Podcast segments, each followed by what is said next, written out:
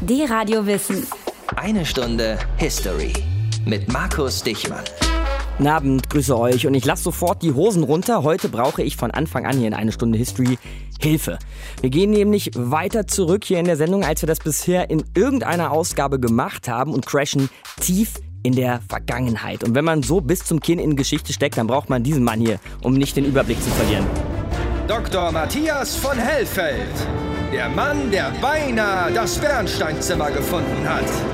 Matthias vom Bernsteinzimmer kannst du uns ja später noch in Ruhe erzählen. Das, das ist so aus dem 18. Jahrhundert. Wir gehen heute aber nochmal satte 1000 Jahre weiter zurück ins 8. Jahrhundert zu einem Kerl namens Alcuin. Jetzt habe ich schon meine halbe Dose Bohnen ausgekippt. Ich weiß, wann er gelebt hat, so ungefähr. Und ich weiß, er hatte mit keinem, keinem geringeren als Karl dem Großen zu tun. So ist es. Wer war denn dieser Alcuin? Das war ein britischer Gelehrter. Man könnte sagen, das war damals das Universalgenie. Also der wusste alles, der konnte alles, der konnte mehrere Sprachen sprechen. Der war ein richtig großer, gebildeter, gelehrter Mann. Und der hat Karl den Großen 781 getroffen. Die beiden haben sofort sozusagen zueinander gefunden, weil sie beide eine Idee hatten. Und diese Idee lautete, wir müssen versuchen, das Wissen aus der Antike in die Moderne, die damalige Moderne zu transportieren. Mhm. Das heißt, wir müssen den Leuten mitteilen, was war früher und wie können wir heute noch davon profitieren? Was können wir davon heute noch lernen? Also das Wissen retten in eine ja. neue Zeit. Äh, warum kratzt uns diese Idee 2016 noch? Ja, weil wir ganz viel davon selber profitieren. Also wir selber haben auch etwas davon, dass die damals das alles gerettet haben. Wir haben zum Beispiel eine Schrift geschenkt bekommen, von denen, die wir beide heute noch benutzen. Die karolingische Minuskel ist die Vorlage für unsere Schreibschrift heute. Und deswegen ist der mitten in uns, jeden Tag. Mhm. Okay, gut, kapiert, dann buddeln wir gleich los und besuchen Alcuin in seiner Schreibstube. D-Radio Wissen. Wir sprechen über den großen Gelehrten Alcuin. Und dazu müssen wir uns jetzt erstmal geistig ins 8. Jahrhundert bringen. Müsst ihr euch ungefähr so vorstellen, wir sind in einem Europa nach dem Untergang des Römischen Reichs, ist sogar schon ein paar Jahrhunderte her, und es herrscht ein ziemliches Durcheinander, bis Karl der Große daherkommt mit seinem fränkischen Reich und auf einmal fast wieder den ganzen Kontinent unter seiner Krone zusammenschustert, zum Teil muss man sagen auch zusammenprügelt. So, und in dieser poströmischen Zeit kommt jetzt auch quasi sowas wie der erste Science-Nerd um die Ecke, nämlich erwähnter Alcuin. Der kann nachts nicht mehr so richtig gut schlafen, wälzt sich im Bett herum, denn Alcuin hat eine Angst, eine berechtigte Angst, dass das ganze Wissen, das die Menschheit bis zu dem Zeitpunkt ja schon angehäuft hat, zum Beispiel im alten Rom, im alten Griechenland, also in der Antike, dass das alles im mittelalterlichen Durcheinander flöten geht. Und wie Alcuin das verhindern wollte, das hören wir uns jetzt an in seiner Schreibstube. Pater noster qui es in celis sanctificetur nominatua Adveniat regnatua. Ich bin mit euren Fortschritten ganz und gar nicht zufrieden. Das Werk über die römische Architektur von Vitruv sollte längst abgeschrieben sein. Der König höchstpersönlich hat danach verlangt. Karl will aus dieser Stadt eine Roma Secunda formen. Und wie weit bist du mit dem Evangeliar, Angilberts? Hm? Ich, ich, ich mache Fortschritte. Seht doch, Meister. Ja, im Himmel. Nominatur, Regnatur. Heilig seien deine Namen, deine Reiche kommen. Unser Herr hat nur einen Namen und auch nur ein Reich. Herr im Himmel. Wie sollen unsere Priester das Evangelium lehren, wenn du nicht einmal in der Lage bist, das Vater unser korrekt abzuschreiben? Verzeiht aber, Meister Alcuin, wir alle hier könnten eine Pause gebrauchen. Diese neue Schriftform, die ihr uns beigebracht habt, sie ist viel anstrengender. Sie ist aber auch viel lesbarer.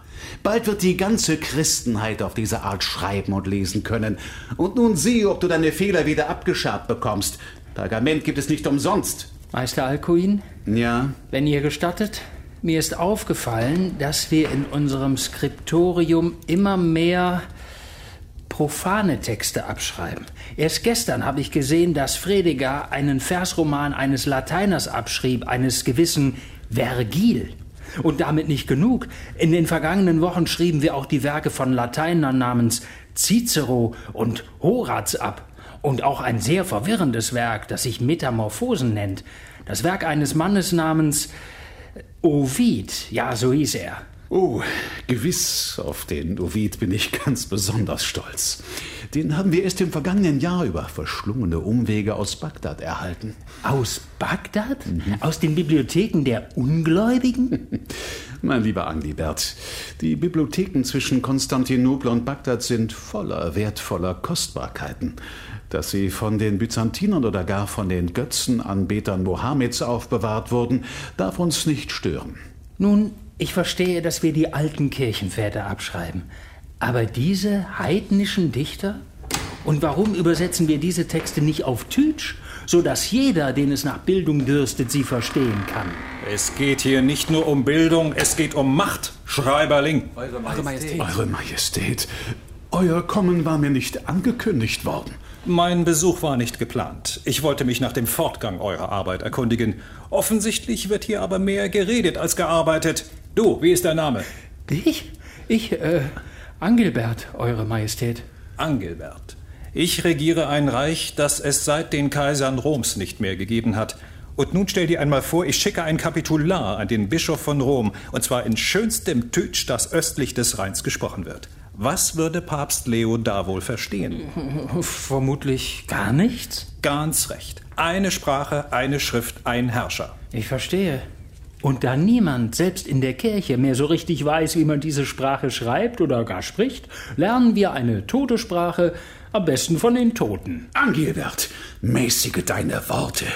Ein besseres Latein als bei den heidnischen Dichtern wirst du nicht finden. Im Vergleich zur Sprache eines Vergil oder eben eines Ovid ist unser Latein grob und ungeschlacht. Lasst gut sein, Alcuin.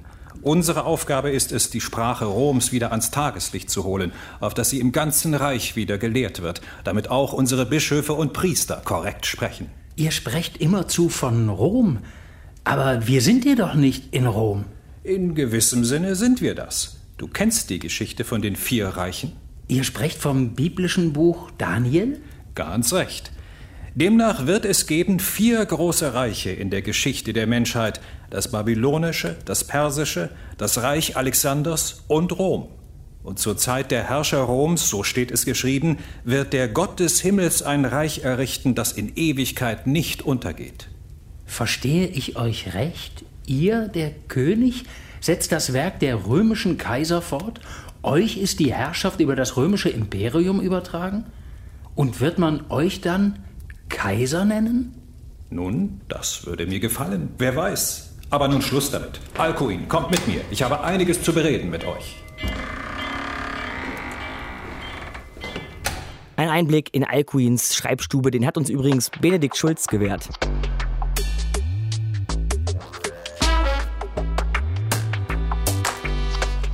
Er hat Wikipedia fürs 8. Jahrhundert erfunden. Einer der großen Gelehrten des Mittelalters ist heute unser Thema Alcuin. Über den Kerl sprechen wir heute hier in eine Stunde History. Matthias, gerade haben wir über Alcuin ja schon gelernt, dass es auch sein König war, der diese Idee hatte, ihn loszuschicken, das gesammelte Wissen der Menschheit bis zu dem Zeitpunkt einzusammeln. Und sein König war nun mal kein geringerer als Karl der Große. Woher kam denn aber bei Karl diese Obsession auf, die alten Schriften, das alte Wissen wieder ausfindig zu machen? Warum, was hatte der da, was wollte er damit? Also Karl war Christ, er war ein Christianisierer, deswegen glaubte er natürlich auch an die Bibel und in, an das, was da drin steht, logischerweise. Und mhm. ganz viel steht da drin. Aber eine Sache ist für ihn ganz besonders wichtig gewesen, nämlich die Vorstellung, dass es vier Weltreiche geben würde. Und wenn das vierte Weltreich untergeht, dann ginge auch die Welt unter. Das steht in verschiedenen Variationen in der Bibel. Okay. Daran hat Karl geglaubt. Das erste war das Reich der Babylonier, 1000 vor Christus ungefähr. Nebukadnezar ist vielleicht so ein Begriff, mhm. den wir noch kennen. Das zweite große Reich war das Perserreich.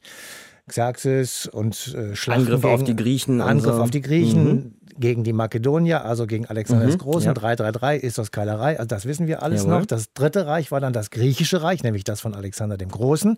Das reichte bis zum Hindukusch. Ja, und der Mann hat 70 Städte gegründet, die Alexandria heißen. Und das vierte Reich war eben das Römische Reich. Und das Römische Reich war tatsächlich untergegangen 475 durch die Germanen. Und jetzt hatten die sich überlegt, wenn das stimmt, was in der Bibel steht, dann darf um Gottes Willen nicht das Römische Reich untergehen.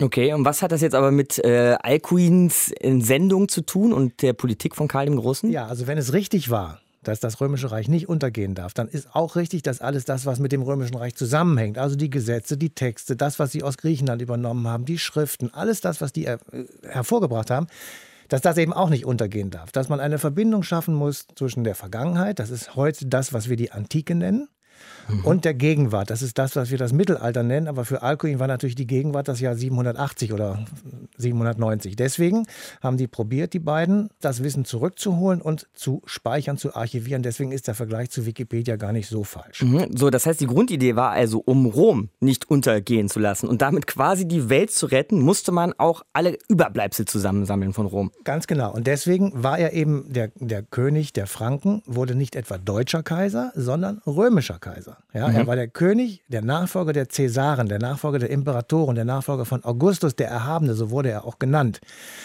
Er ist am ersten Weihnachtstag 800 gekrönt worden in Rom vom Papst zum römischen König. Und damit lebte das römische Reich weiter und damit war alles Paletti. Und das Ganze nennt man die Translatio Imperii, um auch mal einen schönen lateinischen Begriff hineinzutun. Bärenstark. Also die Übertragung des Reiches auf die Schultern von Karl den Großen oder auf die Franken, die dann die Nachfolge der Römer antreten.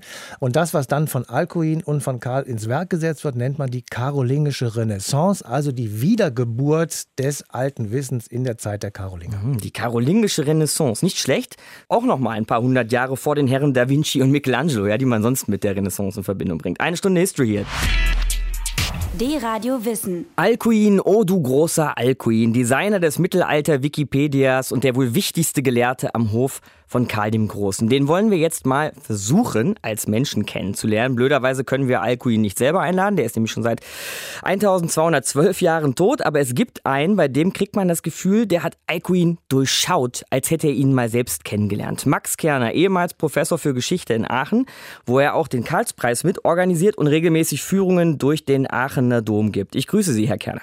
Ja, ich grüße Sie auch, Markus Dichmann. Gibt die Quellenlage denn irgendwas her? Kann man sagen, um das mal ganz simpel auszudrücken, wie der so drauf war, Alcuin? War er ein bescheidener Mensch? War er vielleicht jähzornig? Haben wir irgendwas, was ihn so als Figur auszeichnet? Ja, das wissen wir äh, weniger. Das ist in den mittelalterlichen Quellen immer sehr schwer äh, herauszuarbeiten. Äh, darüber kann man nur spekulieren und sollte es dann vielleicht auch äh, gar nicht erst anfangen. Mhm. Also er war sicherlich äh, einer, der in der Tat äh, bestimmt war durch das, was man Wissen und Bildung nennt. Äh, und das lässt sich ja in der Tat auch an seinen Schriften festmachen. Er hat beispielsweise, das würde man gar nicht glauben, uns Texte hinterlassen über das sorgfältige Schreiben über das korrekte Sprechen, über das richtige Reden, über die vernünftigen Fragen, die man stellen muss, über die Astronomie. Er hat mathematische Scherzfragen äh, für junge Leute äh, formuliert. Er hat natürlich auch über Tugend und Laster. Er hat das Johannesevangelium exegetisch äh, gemacht. Er hat ein Kulturprogramm entwickelt. Also ich könnte Ihnen jetzt hier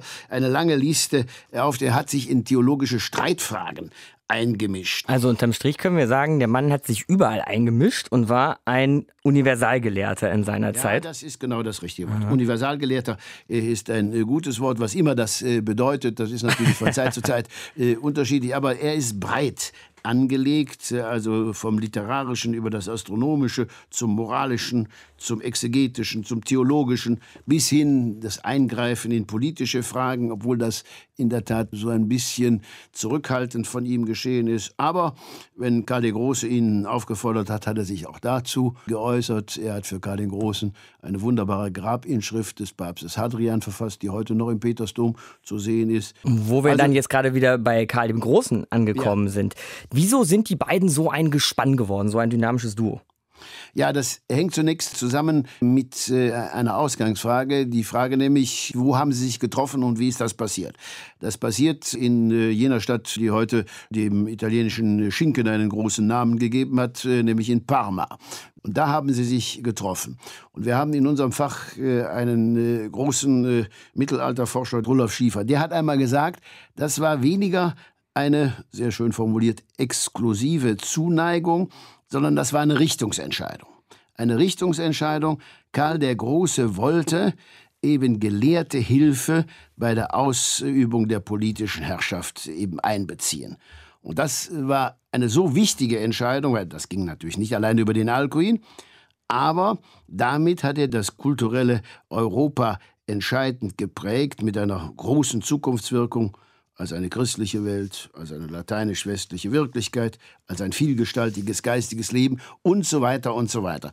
Also das ist, glaube ich, eine Formel, äh, die ganz bedeutsam ist. Die Einbeziehung gelehrter Hilfe bei der Ausübung politischer Macht.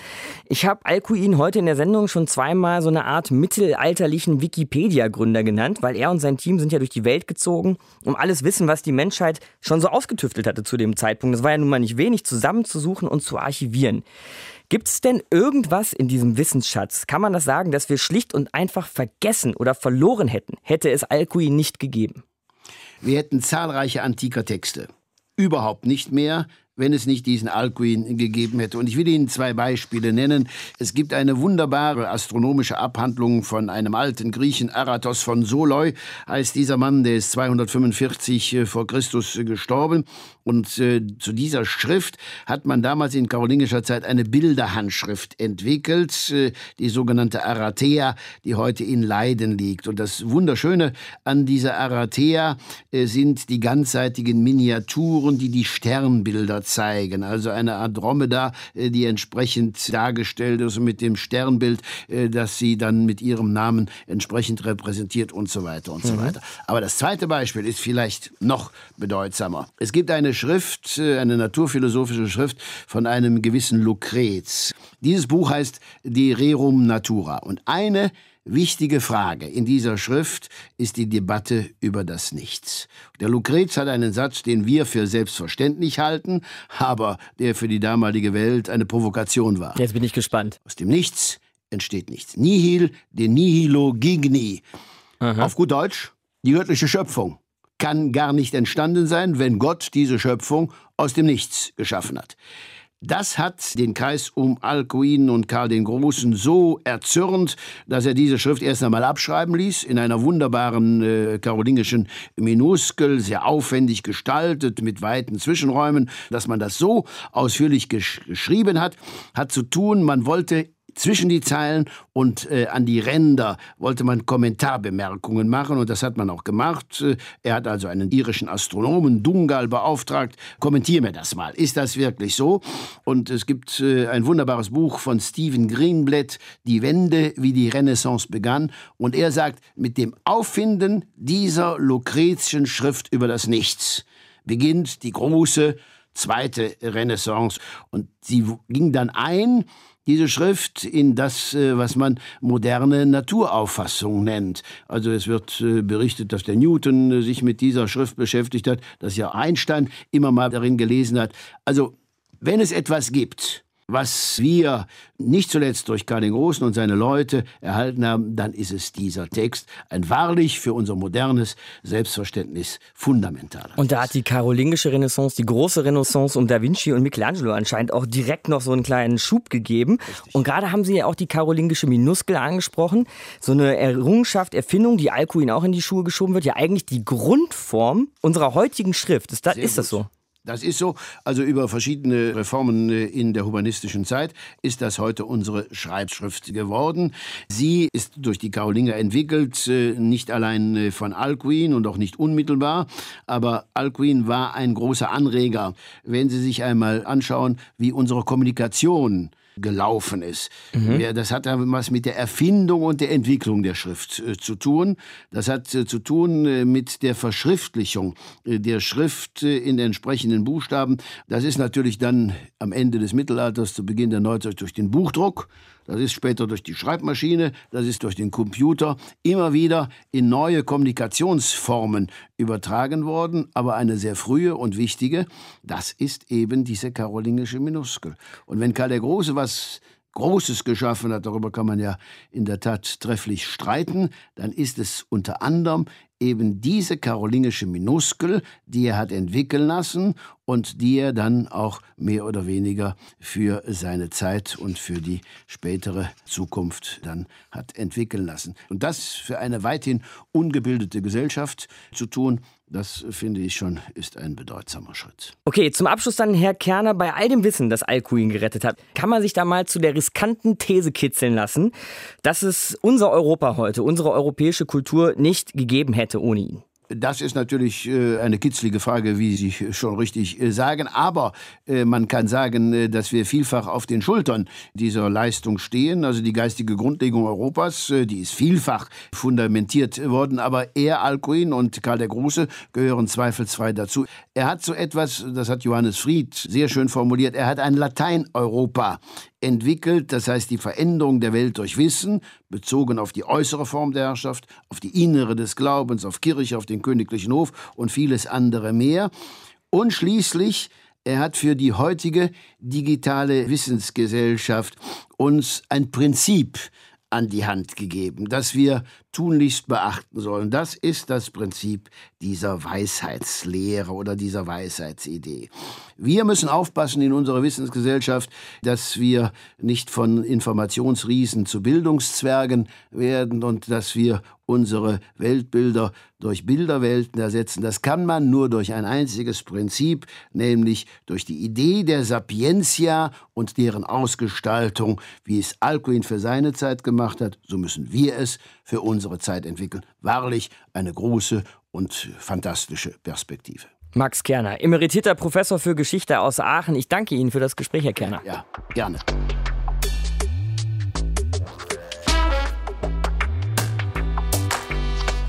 Wir sind dem guten alten Alcuin auf der Spur und wir haben heute schon eine Menge über ihn erfahren, auch über seinen Chef und Partner Karl den Großen. Eine Menge Wissen haben die beiden aus der Antike in die Neuzeit gerettet. Die Radio Wissen hier übrigens nebenbei. Aber vielleicht ist das ja noch nicht alles. Matthias von Hellfeld hier bei mir im Studio. Was haben die zwei denn noch so drauf gehabt, Matthias? Ja, die hatten ein riesengroßes Reich zusammen gehabt. Und wenn wir jetzt unsere Schulatlanten herauspacken würden und mal gucken, auf der einen Seite das Reich Karls des Großen, auf der anderen Seite die Gründerstaaten der Europäischen Gemeinschaft, 1957 römische Verträge. Dann sieht man so ungefähr jedenfalls, dass das die gleiche ähm, Region ist, die gleichen Länder, die sich dort damals versammelt haben und heute versammelt haben. Und es gibt offenbar so ein Band zwischen diesen Staaten, also Frankreich, Deutschland, Benelux und Italien. Mhm. Österreich war damals nicht dabei 1957. Äh, das hatte andere Gründe, aber eigentlich gehören die natürlich auch dazu, weil das gesamte Reich Karls des Großen hat eben genau diesen mitteleuropäischen Kern äh, umfasst. Und deswegen spricht man eben manchmal auch von Kerneuropa. Genau, den Begriff gibt es ja heute noch. Karl, habe ich am Anfang gesagt, hat sein Reich ja aber auch ordentlich dieses Kerneuropa zusammengeschustert, um nicht zu sagen, zusammengeknüppelt. Ja? Also er war nicht zimperlich. Er war ein ganz, ganz äh, scharfer und teilweise auch übler Feldherr. Er hat also äh, jede Menge Schlachten geschlagen, die schlimmsten vermutlich gegen die Sachsen, die also sich sehr widerborstig äh, aufgeführt haben und also lange sich dagegen gewehrt haben. Und mhm. das war eine furchtbare Metzelei. Da waren also, es gibt äh, so einen Tag, da sind 5000 Sachsen umgebracht worden per Schwert. Also das ist schon eine ziemlich wüste Geschichte gewesen. Und er hatte sich angewöhnt, wenn die Schlachten gewonnen waren, die unterlegenen Soldaten vor die Wahl zu stellen, tot oder oder Taufe. Mhm, denn er war Christianisierer, er, ne? Er, genau, er war Christian. Er hatte sich auf die Fahnen geschrieben, das Christentum über seinen Herrschaftsbereich mit dem Schwert in der Hand auszubreiten. Und jeder, der das akzeptierte, der wurde laufen gelassen. Und wer nicht akzeptierte, der kriegte den Kopf abgeschlagen. Also er war ein, ein ziemlich brutaler Typ. Und er hatte mit diesem ähm, natürlich dann sofort auch den Papst auf seiner Seite, weil der Papst natürlich auch wollte, dass das Christentum überall hin sich ausbreitet. Mhm. Und diese beiden, also der römische Kaiser und der Papst und der liebe Gott, diese drei kann man sich vorstellen wie so eine Triangel. Ja? Oben in der Spitze ist der Gott.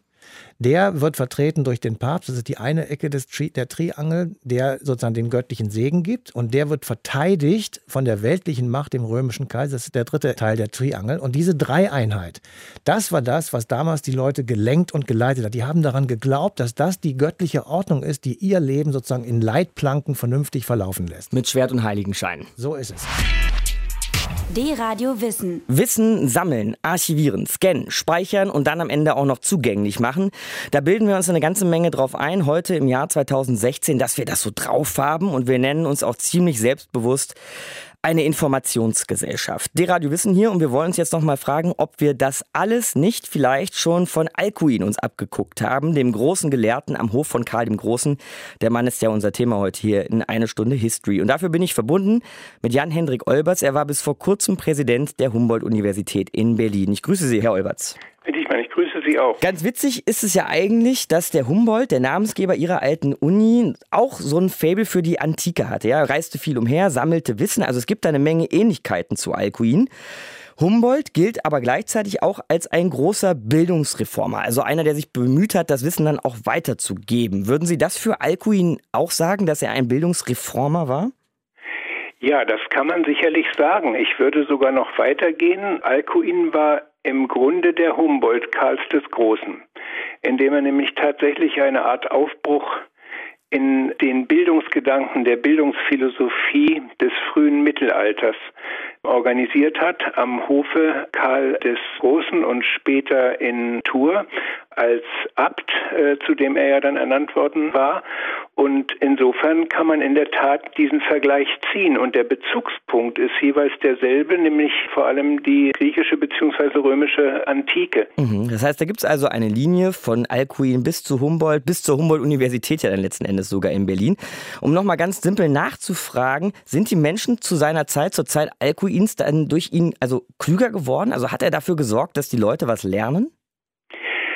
Ja, die Leute ist jetzt schwer zu sagen. Das war natürlich eine Bildungswelt sehr höfischer Natur. Da reden wir noch nicht von einer breiten Bildung etwa des Volkes, sondern zunächst einmal der Ausbildung des Priesternachwuchses, des Nachwuchses an Juristen, Medizinern, Astronomen und so weiter. Aber man kann das schon so sagen, dass das eine Art von Bildungs Revolution gewesen ist damals, weil man eben auch angefangen hat, antike Quellen erst einmal in großem Stil abzuschreiben, dafür im Übrigen auch eine neue Handschrift zu entwickeln und den Grundstein dafür zu legen, dass sie eigentlich überhaupt bis heute überliefert werden konnten. Denn das ist ja auch eine Form der Konservierung gewesen und damit des Transfers in die Zeit, in der wir heute froh sind, diese Quellen noch lesen zu können. Aber das galt damals schon eher für den Hof und nicht für die Felder und nicht für die Werkstätte, also auf ein ja, kleines natürlich. Publikum begrenzt.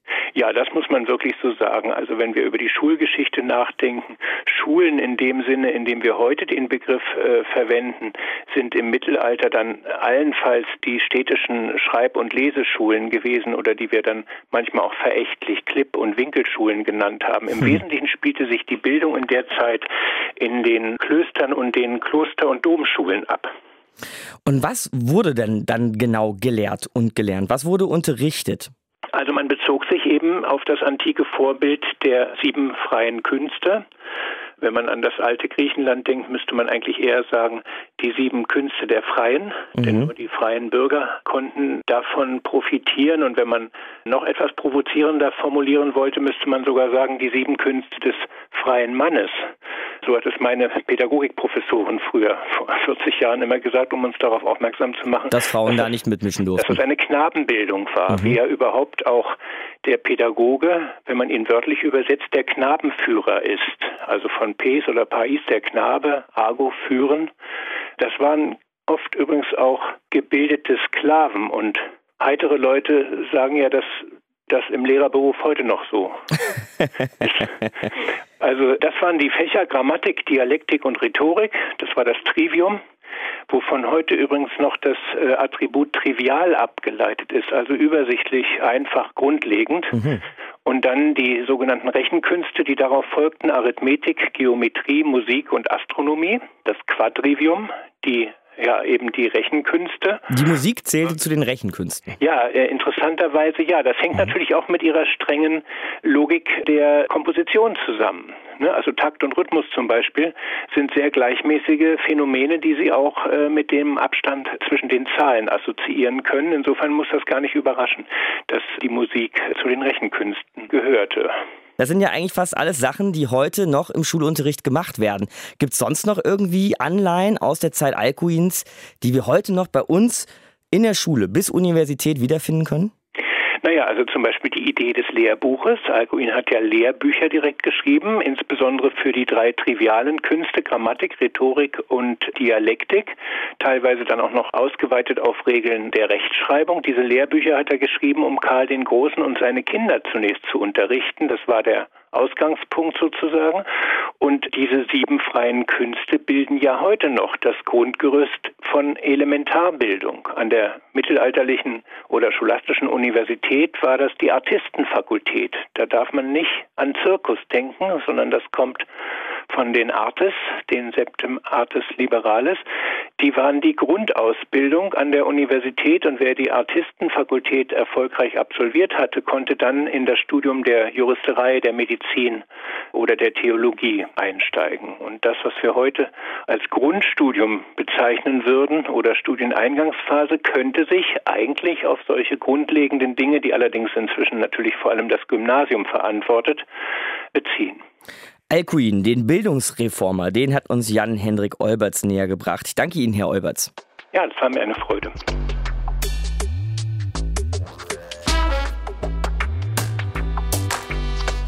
Die karolingische Renaissance, die karolingische Bildungsreform und insgesamt natürlich das karolingische Reich, also das Frankenreich und Karl der Große, das war so unser Thema heute, beziehungsweise vor allem einer, der das ganz entscheidend geprägt hat, nämlich der Gelehrte Alcuin. Ob der wohl auch einen Doktortitel hatte? Dr. Matthias von Hellfeld. Der Mann, der beinahe das Bernsteinzimmer gefunden hat. Matthias, ich habe heute so das ganz bestimmte Gefühl bekommen, dass Alcuin in unserem Leben 2016 eine Menge Spuren hinterlassen hat, so Stichwort Informationsgesellschaft, so in die Richtung. Das stimmt. Also er ist sozusagen der Erfinder dessen, was man heute als Wissensgesellschaft nehmen könnte. Also wir häufeln uns Wissen an, das weit über das hinausgeht, als wir direkt zu unserem Beruf brauchen zum Beispiel. Also wir finden Wissen und Bildung und einfach Zusammenhänge erkennen. Das ist für uns ein lebenswertes Ziel und deswegen investieren wir viel Zeit, auch viel Geld. Wir, wir gehen lange auf Schulen, wir gehen auf Universitäten, wenn es geht und wir versuchen uns irgendwie immer weiterzubilden. Also Bildung als Teil unserer Lebensqualität. Und daneben sprachst du ja schon davon, dass das Frankenreich, also das trägt ja ganz klar die Handschrift auch mit von Alcuin, dass das so eine Art Kerneuropa geformt hat. Kannst du die Linie nochmal so nachziehen für uns? Also das ist etwas, was tatsächlich übrig geblieben ist. Also das, das Frankenreich ist natürlich irgendwann zu Ende gegangen, das wissen wir alle aus der Geschichte, wenn wir mitgemacht haben in der Schule. Ähm, aber natürlich war das alte Frankenreich Vorläufer dessen, was man heute die Europäische Union nennen könnte. Also es gab unglaublich viele Gemeinsamkeiten. Die hatten damals schon eine gemeinsame Währung. Das ist eine, eine große Errungenschaft gewesen. Man konnte Preise und ähm, Aufwendungen vergleichen, überall, wo man war in diesem Land. Man hatte überall die gleiche Währung und wusste genau, dass die Butter hier teurer ist als dort. Man hatte gleiche Gesetze. Es wurden Obergesetze erlassen, also die galten für alle, die in dem Frankenreich waren, aber es gab immer noch Stammesgesetze. Das ist so ungefähr so, wie es heute auch in der Europäischen Union gemacht wird. Also du hast EU-Gesetze und eben nationale Gesetze. Mhm. Und er hat äh, zwar auf der einen Seite war er der Christianisierer und derjenige, der das wirklich mit dem Schwert zum Teil hier durchgezogen hat, ganz brutal. Auf der anderen Seite aber hat er auch einen ganz intensiven Kontakt mit dem Kalifen von Bagdad gehabt, also mit dem damals sehr hochstehenden oder höchsten Islamvertreter. Und er hat mit dem verabredet, dass in den beiden Herrschaftsbereichen die jeweils andere Religion existieren darf und akzeptiert wird. Ja? Insofern war er auch jemand, der dieses Wissen und diese Bildung, die er sich selber auch angehäufelt hat, umgesetzt hat in Politik. Das heißt, er hat verstanden, dass Toleranz richtig ist. Er hat verstanden, dass Dialog richtig ist. Er hat verstanden, dass natürlich auf der einen Seite, das war damals in der Zeit so, dass man viele Konflikte mit kriegerischen Mitteln gelöst hat. Auf der anderen Seite hat er aber auch eben gemerkt, dass man es auch anders machen kann. Und das war so ein Beispiel dafür. Und er hat im Grunde genommen auch eine Art von Toleranzbegriff ähm, in die Welt gesetzt. Und jeder, der heute christliche Inhalte für christliche Schüler in christlichen Schulen durch christliche Lehrer vermittelt fordert, geht im Grunde genommen vor die Zeit von Karl dem Großen, also sagen wir mal einfach in siebte, sechste, fünfte Jahrhundert nach Christus zurück. Wissen führt zur Aufklärung, führt zur Toleranz, kann man das so sagen? Absolut. Im 8. Jahrhundert waren wir heute, wo Alcuin die karolingische Renaissance losgetreten hat. Übrigens, 1000 Jahre später, im 18. Jahrhundert, da wurde das Bernsteinzimmer konstruiert, das heute als verschollen geht. Aber Matthias, du hättest es fast gefunden. Ja, es war eine ganz, ganz tolle Geschichte. Jetzt haben wir allerdings kurz ja. vor acht, ich muss schon wieder auf die Uhr gucken, ähm, nächste Woche, Matthias. Okay, nächste Woche in eine Stunde History, dann reden wir oder werden wir das erste Mal auf den afrikanischen Kontinent gucken und gar nicht mal so weit zurückgehen in der Zeit. Es geht in die 70er Jahre und zu den großen Protesten und Kämpfen um die Freiheit der schwarzen Bevölkerung in Südafrika. Apartheid, Soweto, Straßenschlachten und das Bernsteinzimmer. Versprochen, Matthias, das nächste Woche in eine Stunde History. Markus Dichmann sagt Ciao, bis dann. D-Radio Wissen, eine Stunde History. Jeden Sonntag von 19 bis 20 Uhr. Mehr auf dradiowissen.de